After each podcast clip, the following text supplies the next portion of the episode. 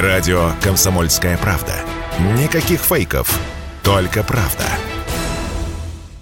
Еще в начале марта российские ритейлеры сообщали, чековая лента пропала чуть ли не у половины поставщиков. У остальных она подорожала в три с лишним раза. Тогда-то участники отрасли и заговорили о возможном переходе на электронные чеки. Сейчас тема обсуждается на государственном уровне. Замглавы Минпромторга Виктор Евтухов направил в Федеральную налоговую службу предложение разрешить торговлю пользоваться электронными чеками, то есть такими, которые отправляются клиентам в виде сообщения на электронную почту или в виде эс эм эс, а бумажные выдавать лишь по требованию. Ведь с учетом выросших цен на бумагу, торговым сетям придется дополнительно тратить на чековую ленту до тридцать миллиардов рублей в год, говорится в письме Евтухова ФНС. А пока что многие ритейлеры запаслись лентой на срок вплоть до года вперед, пишет чиновник. Почему чековые ленты стали дефицитом, Радио КП объяснил промышленный эксперт и экономист Леонид Хазанов. В основном кассовая лента производится в России. Да, какие-то объемы, но порядка двадцать процентов, возможно, и меньше, завозятся из Европы. Кассовая лента является таким узконишевым продуктом. Она более тонкая, чем обычная офисная бумага. Объемы выпуска ее сравнительно небольшие.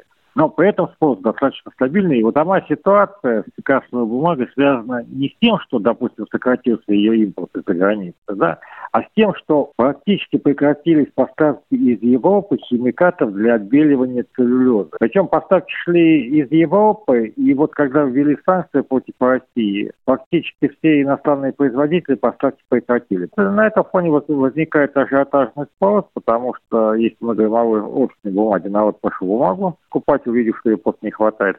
А магазины столкнулись с тем, что бумаги нет. Электронные чеки используются в России с две тысячи семнадцатого года, правда, лишь в онлайн-ритейле, то есть для покупок через интернет. Тогда соответствующее разрешение интернет-магазинам дала ФНС. Похоже, совсем скоро такая практика существенно расширится, и об электронных чеках узнают даже те категории россиян, кто не пользуется интернетом. О том, насколько защищены покупатели, приобретая товар без выдачи бумажного документа, мы спросили председателя Союза потребителей России Петра Шелища.